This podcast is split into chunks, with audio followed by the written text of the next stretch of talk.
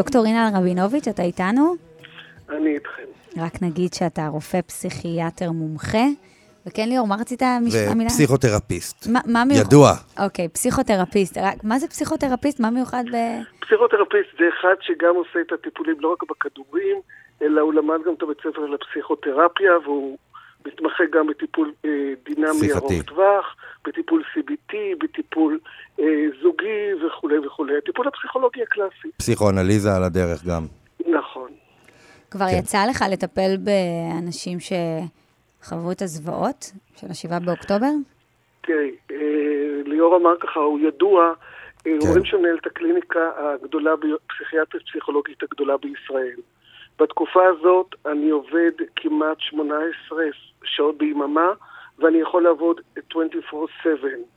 אה, אני יצא לי לטפל לא באחד, שניים או שלושה, בעשרות, גם משפחות שכולות, גם משפחות אה, של חטופים ושבויים, וגם בעמך ישראל, שכרגע, ככה אנחנו אומרים אצלנו, אנשי המקצוע בסלנג, מי שלא חרד, אז הוא משוגע. יואו, זה נכון.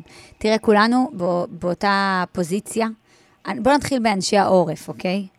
במי שכרגע מאזין ומאזינה לנו, ומרגיש שהוא מתחרפן, שהוא משתגע, שהוא לא יודע איפה לשים לעצמו את הגבול בצריכת המידע, שהוא מדמיין דברים בלילות, ולא קרה לו כלום, כן? כמוני, כי אנחנו רק חיים פה במדינת ישראל, לא חווינו את הזוועה האמיתית שבשבעה מה ההמלצה באוקטובר. שלך באמת?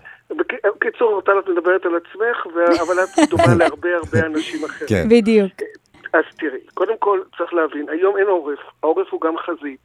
כי גם כיום בכל מקום בארץ, במיוחד גם כאן באזור המרכז, יש לנו כל יום שלוש, ארבע אזעקות. אנשים מרגישים טיפה קצת במטווח ברווזים, ברולטה רוסית, וזה מלחיץ, נקודה. וזה טבעי. והגיוני גם להרגיש את זה, נכון? נכון, אוקיי. זה, הגיוני לא, זה לא הגיוני לא להרגיש את זה. זה מלחמה, פתאום בשביעי לאוקטובר נטרפו כל הקלפים, שלושת אלפים מחבלים חמאסניקים כובשים את כל עוטף עזה, רוצחים 1,400 אנשים רק בגלל שהם יהודים, נשים, טף, זקנים, גברים, על לא עוול בכפם. אנחנו, אם את אה, נכנסת לרשתות החברתיות, גם ראית סרטונים מזעזעים. בוודאי שכן. עכשיו, את אמרת את. התשובה בגוף השאלה. מה שאנחנו, אנשי המקצוע, מציעים לכם, אנשים, יש לכם צורך ממש אובססיבי קופולסיבי לראות עוד ועוד ועוד. למה? אבל למה אנחנו צורכים את זה כמו מטורפים? כי אנחנו רוצים מידע, וזה לא כמו מטורפים רק, אנשים יושבים עם הטאבלט ביד אחת, עם האייפון ביד השנייה, ועם, וביד השלישית עם השלט של הטלוויזיה, ואת תסתכלי גם אחוזי הרייטינג. התחנות... 11, 12, 13, 14, מבחינה מצרפית, למשל נאום ביידן עשה יותר מ-60 אחוזי רייטינג. זה never ever אפילו לא שהיה רק אחוז בודד אחד אה, שאני הייתי ילד. בטלוויזיה בשחור לבן במלחמת יום כיפור. אבל תגיד לי, איך אתם- המוח האנושי שלנו שורד את הסרטונים, את סרטוני הזוועה האלה, שהם לא סרט, הם המציאות שלנו, ואנחנו ממשיכים לראות את זה. אז אני אגיד לך כמה דברים. קודם כל, אנשים לפעמים הם האויבים הכי גדולים של עצמם. מאוד חשוב, אין למבוגרים ואין לילדים להימנע מלצפות בסרטונים האלה, גם בטיקטוק, גם בטלגרם, גם באינסטגרם וגם בפייסבוק. חלקם מושתלים על ידי אויבינו כדי לגרום למד- לדמורליזציה בעם, והם מצליחים. אבל אני נמצאת לא- בדיסוננס הזה עם עצמי, שאני אומרת, אוקיי, אני רוצה שאנשים ידעו מה קרה, אני רוצה שאנשים ייחשפו, אבל, ואז אני, ואז אני יוצרת את עצמי ואומרת, אבל רגע, אבל זה too much. אבל עדיין אני רוצה שאנשים יראו את זה, אתה מבין? אנשים צריכים לדעת מה קרה שם, אבל איפה חושב- עוצר, איפה תראי, האמצע? יש מערכת הסברה בישראל מאוד משומנת, עובדת יותר, עובדת פחות, כבר לא צריך שרה. יש לנו אנשים שעושים את העבודה 24/7. את בעצמך אומרת על עצמך, אני צופה בסרטונים, אני כמהה למידע, אני חושבת שזה חשוב לדעת, אבל אחרי זה זה מציף אותי, אחרי זה זה לא מרפה לי מהראש, ויש לי ממש פלשבקים מהסרטונים. אז זה מראה שהסרטון לא מיטיב איתך והוא לא עושה לך טוב. ליאור, אתה גם ככה? מה, אתה עושה כן עם הראש לא שומעים, תענה כן. בהחלט, כן. לא, אבל... לא. נגיד, מה אתה, יצא שדמיינת דברים בבית שחזרת הביתה? לא, אני רוצה לדעת שאני לא המשוגעת היחידה פה באולפן. לא, זה בהחלט נחרט. אותם, אני משתדל כמה שפחות לראות, אבל כן, זה...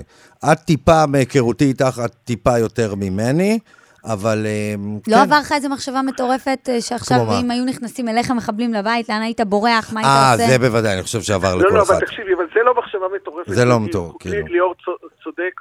כל ישראל אחים הם, וכולם כרגע, אחד הפחדים... זה מחשבה הגיונית. זה כמעט אנשים קרה. שכמה מחבלים הסתננו ומחכים לשעת כושר, והם, אה, אה, אה, כמו שאנחנו צפינו בהם, פורצים לממ"דים של עוטף עזה, וכמו ששמענו את הזעקות שבר בטלפונים הלוחשים של באי המסיבה 260 במספר, עד שקולם נדם, אף אחד מאיתנו לא מחוסן. אז יש כאן חרדה נורמטיבית, חרדה נורמלית. מה שאני מציע זה את הדברים הבאים. קודם כל, חבר'ה, ראו הוזהרתם. תצפו, והסרטונים האלה הם נוראים, הם מאוד קשים.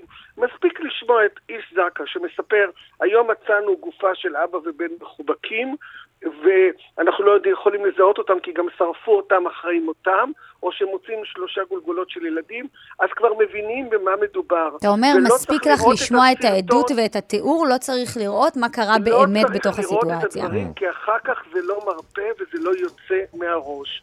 עכשיו, מה שאנחנו מציעים לאנשים כרגע, קודם כל, לנסות לעשות שגרה כמה שיותר עמוסה מלאה, וזה לא פשוט, כי הילדים בבתים, רוב מערכת החינוך לא עובדת, אה, גם הקפסולות או הזומים הם ככה בקושי. הרבה הורים יצאו לחל"ת ואחרים אתה אומר שגרה, מהבית. זה אומר ממש לנסות להתנהל ביום-יום שלך כמה שיותר כמו שהתנהלנו לפני המלחמה. נכון, יפה. לקום, להתאמן, לעשות אותם- ללכת לישון בשעה נורמלית, לתת לילדים מטלות בבית, תעבוד אתה בבית, לעשות פעילות גופנית בתוך הבית דרך איזו אפליקציה עם כל הילדים. זה משחרר סרטונין ואנדורפינים, לנשום עמוק, להוציא את האוויר לאט-לאט. אני ממש מרגישה לא בסדר שליליות. שאני מנסה להיות בשגרה. אני מרגישה לא בסדר, אני אומרת, לא, יש את אנשים לא. חטופים, יש אנשים בוכים על הילדים שלהם, איך אני יכולה לחזור יקירתי, לשגרה? יקירתי, את לא, את לא בשגרה בכלל. עצם זה אני שומע את קולך כרגע, ואני שומע כרגע את התוכנית עכשיו, ואני, ואת לא בשגרה. קולך, רואים את הרעד בקולך, ואת אימא, ויש לך ילד קטן, ואת חרדה, וזה נורמטיבי. שגרה זה לא. מלחמה זה לא שגרה. אין מדינה בעולם שיכולה להגיד שהיא בשגרה, שרצחו לה 1,400 אנשים, שיש טילים, אלפי טילים על אה, ערים שלמות בישראל, שכל הזמן רשימת הלוחמים שעכשיו אה, אה, כרגע מגש הכסף שלנו הולכת ועולה, שאנחנו רואים את המשפחות השכולות, את משפחות, משפחות החטופים, אין שגרה. אנחנו, לא צריך שיהיה לך רגשות אשם, זה חלק מהדברים שמאפיינים. במקום זה, אמבטיה טובה כמים מאוד מרגיעים, פעילות גופנ- גופנית, שגרה בבית, שגרה בבית. משהו מקורי, עוד לא בהוצאת- שמעתי, כן. על אמבטיה? אמבטיה עוד לא שמעתי, כן. אמ- אמבטיה מאוד טובה לנשים בכלל, הן אוהבות לעשות את האמבטיה עם הבועות, עם ה... לשים את האוזניות, לשמוע אה, בפודקאסט איזה שירים מרגיעים, או איזה... לראות גם אה, סדרות קלילות, חברים, Friends, כולם אוהבים את ריימון, Schitt's Creek, דברים שלא דורשים קצת, קצת לאוורר וכדומה. אני, שם, אני, שמה. לי, אני שמה לי trash כזה, משפחות כזה שמצל, כאלה שמצלמות כמו משפחת קרדשיאנס, כמו כזה, אני שמה trash כזה. זה נהדר, צופה ב trash טהור כדי לראות כלום. בדיוק, בדיוק, רבי, שום דבר, כמו סיינפלד כזה, קרדשן זה ה trash שב trash, זה- נהדר לזמן מלחמה. ה trash שב trash זה. נהדר, לזמן מלחמה ליאור, שמעת? תתחיל לראות קרדשיאנס, אני מבקשת. עכשיו אני, אה, אה, זה הוא אליטיסט עכשיו אני אגיד לך רק, אני אגיד אה, לך... לא, אני אני אלך על משפחת שדה. אם אפשר, אפשר ללכת על משפחת שדה? כאילו, אני אלך על משפחה מקומית? אתה יודע, וזה זה כן, כן, קרדשן הישראלי, וזה ערן פין. רק אפשר פשוט גם לראות גולדסטאר ליאור בכיכובך. או הבוזגלוז. זה. עכשיו רגע, אני רוצה להגיד עוד נקודה אחת. כי לך יש ילד, ולך יש שני ילדים. והילדים היום כבר מגיל צעיר נחשפים לזוועות. ילד כן. היום כבר בגן טרום חובה, יש לו סמארטפון. הוא, הוא, הוא צופה ברשתות. ילדים שואלים שאלות. אבא או אמא רגועים, גם מקרינים רוגע על הילד. את הילדים אסור לשקר, צריך לענות להם, אבל לעדן, להגיד להם, נכון, ישראל במלחמה. אני לא אומרת לו את זה. להגיד, זה האמת, הוא רואה אזעקות. אז אני לא מסוגלת לו? להגיד לו את זה. אני... זה תלוי לא. בגיל, אבל. הוא בן חמש אצלי.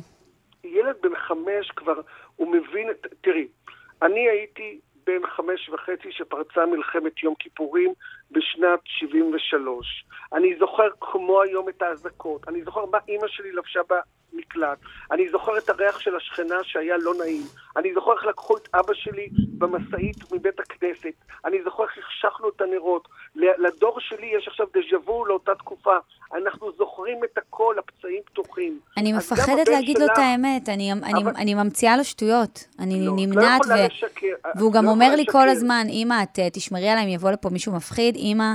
אה, מה זה אומר לך? שהוא מבין משהו, נכון. שהוא מבין מאוד, הוא נשמע כשיש לו אימא חכמה אז גם הוא חכם, והוא קולט פחדים וחרדות של אימא, והוא שומע קטעי שיחות, והוא מקשר. מה שאני מציע לך, תגידי, תחבקי אותו. זה זמן של חום, אהבה, תשומת לב, זה זמן של משחקי חברה, זה זמן של פעילות גופנית ביחד, זה זמן של בואי נצייר או נשחק אה, במשחקי בנים ביחד, ונגיד לו, כן, יש רגע מצב, צבא ההגנה לישראל נלחם, יש לנו צבא מעולה, יש לנו לוחמים ששומרים עלינו, הכל יהיה בסדר. טוב, אני אגיד לו את זה, אין לי ברירה. אני חייבת להגיד לו את זה כבר. ולהגיד, להגיד את האמת, שזה גם האמת שהיא לא פרפרזה. אנחנו צבא חזק, אנחנו ננצח, אנחנו אה, נעמוד במשימה, רק שאלה של זמן. אנחנו נכנסים לממ"ד או למקלט, פשוט שיגן עלינו בזמן האזעקה מהטילים, שם אנחנו מוגנים במאה אחוז, אין לך מה לפחד, אין לך מה לדאוג, אמא איתך כאן, וגם אם פתאום הוא רוצה לישון עם אמא, הוא קצת רגרסיבי, הוא קצת רוצה חיבוקי, הוא מתחיל לבכות, או משהו כזה. אני אבל כן אגיד, אם אתם רואים, אתם המבוגרים, בתקופה הזאת, שלמרות שעשיתם כל מה שאמרתי, סדר יום מובנה ופעילות גופנית, ומנסים לסלח מחשבות שליליות, ולא צופים בתקשורת 24/7, ואתם אה, בכל זאת מנסים להכניס מחשבות חיוביות, ועדיין עם כל זה, הראש עובד בלי הפסקה בתרחישים שליליים, ועדיין יש פתאום בעיות שינה קשות בלילה, mm-hmm. ועדיין יש כאבי גב, כאבי ראש נוראיים, עדיין יש דפיקות לב, לחץ בחזה, קוצר נשימה, עדיין יש תחושה שהנורא מכל הולך לקרות. דוקטור. תנו אלינו, שנעזור לכם. דוקטור, כן, אני איתך.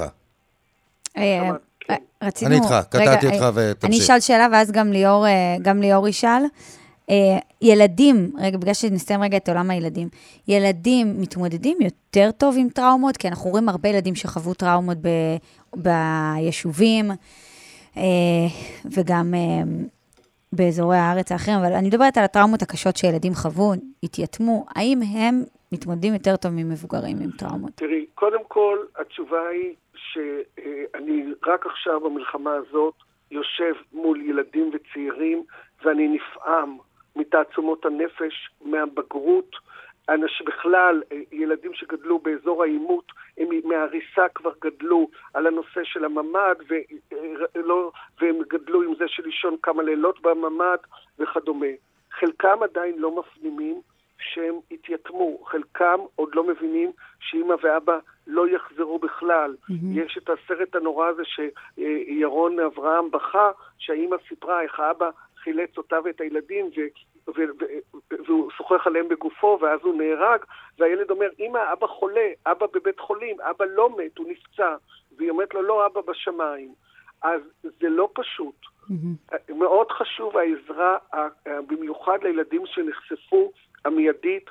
אנחנו עושים ימים וכלילות, זה לא מספיק. יש חשיבות להבין. לעזרה המהירה, זה מה שאתה אומר, נכון, שכמה שיותר קרוב נכון. לטראומה צריך לטפל. תראי, גם למבוגר וגם לילד, בחודש הראשון יכול להיות סיטואציה שנקראת acute stress reaction.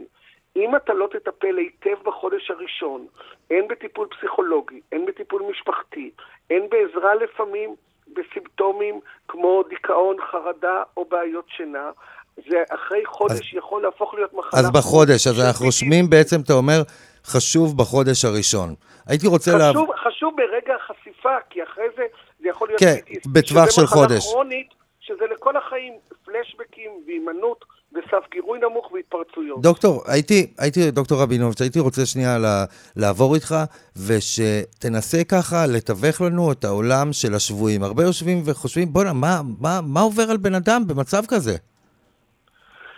תראה, מסתבר שיצר שהאנשים הרבה הרבה הרבה יותר חזקים ממה שהם חושבים, ויצר ההישרדות של הבן אדם הוא אינסופי, הוא חזק מהכל. אני בזמנו הייתי יועץ פסיכיאטרי ראשי בשיבא תל השומר, בית החולים הגדול במזרח התיכון, והייתי פוגש אנשים שכבר במחלה סופנית, ורואה איך הם נלחמים על כל נשימה. וואו. אף אחד לא חזר מהמוות. אנחנו לא יודעים מה יש שם. אנחנו לא יודעים אם זה סופי, לא סופי וכדומה.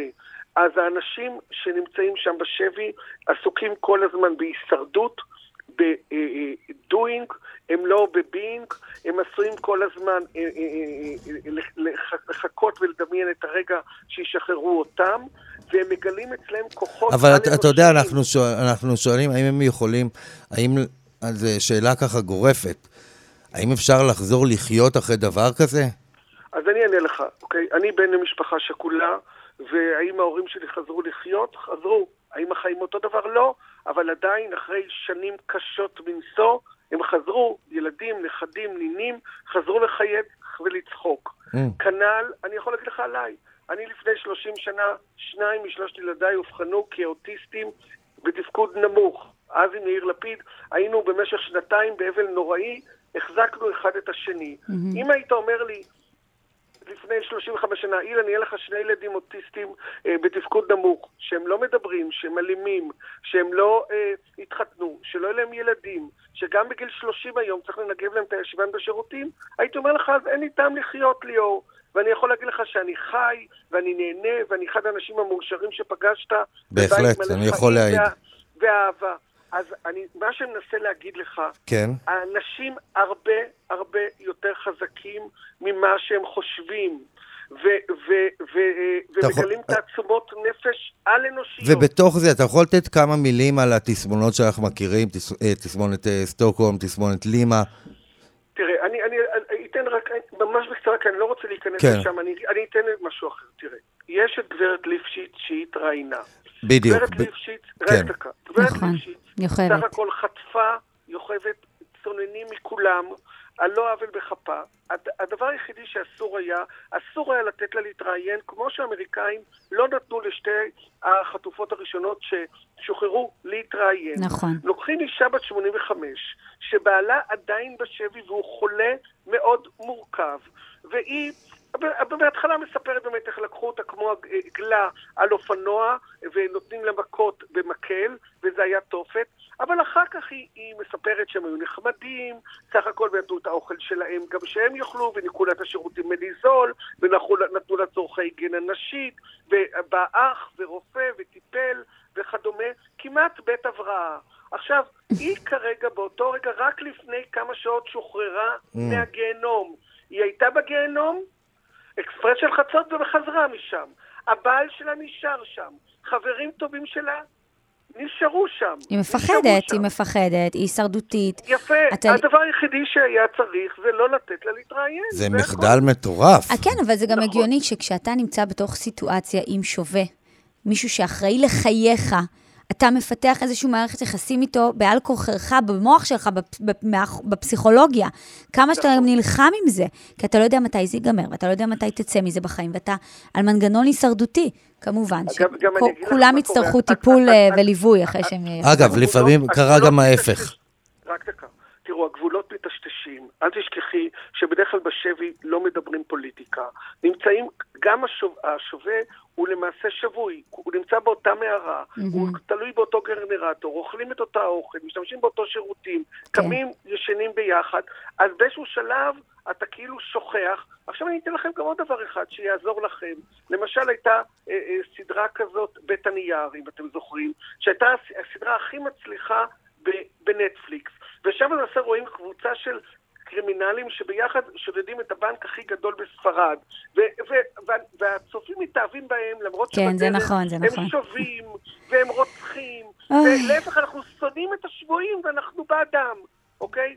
אז הפסיכולוגיה של הבן אדם היא מאוד מורכבת, אה, ונקודה שעוד אחת חשוב להגיד. כן, זהו, ולסיום, כי אנחנו חייבים לצאת לפרסומות. לא כל בן אדם שיהיה בשבי, אחרי זה אה, יהיה לו קשה לחזור לחיים.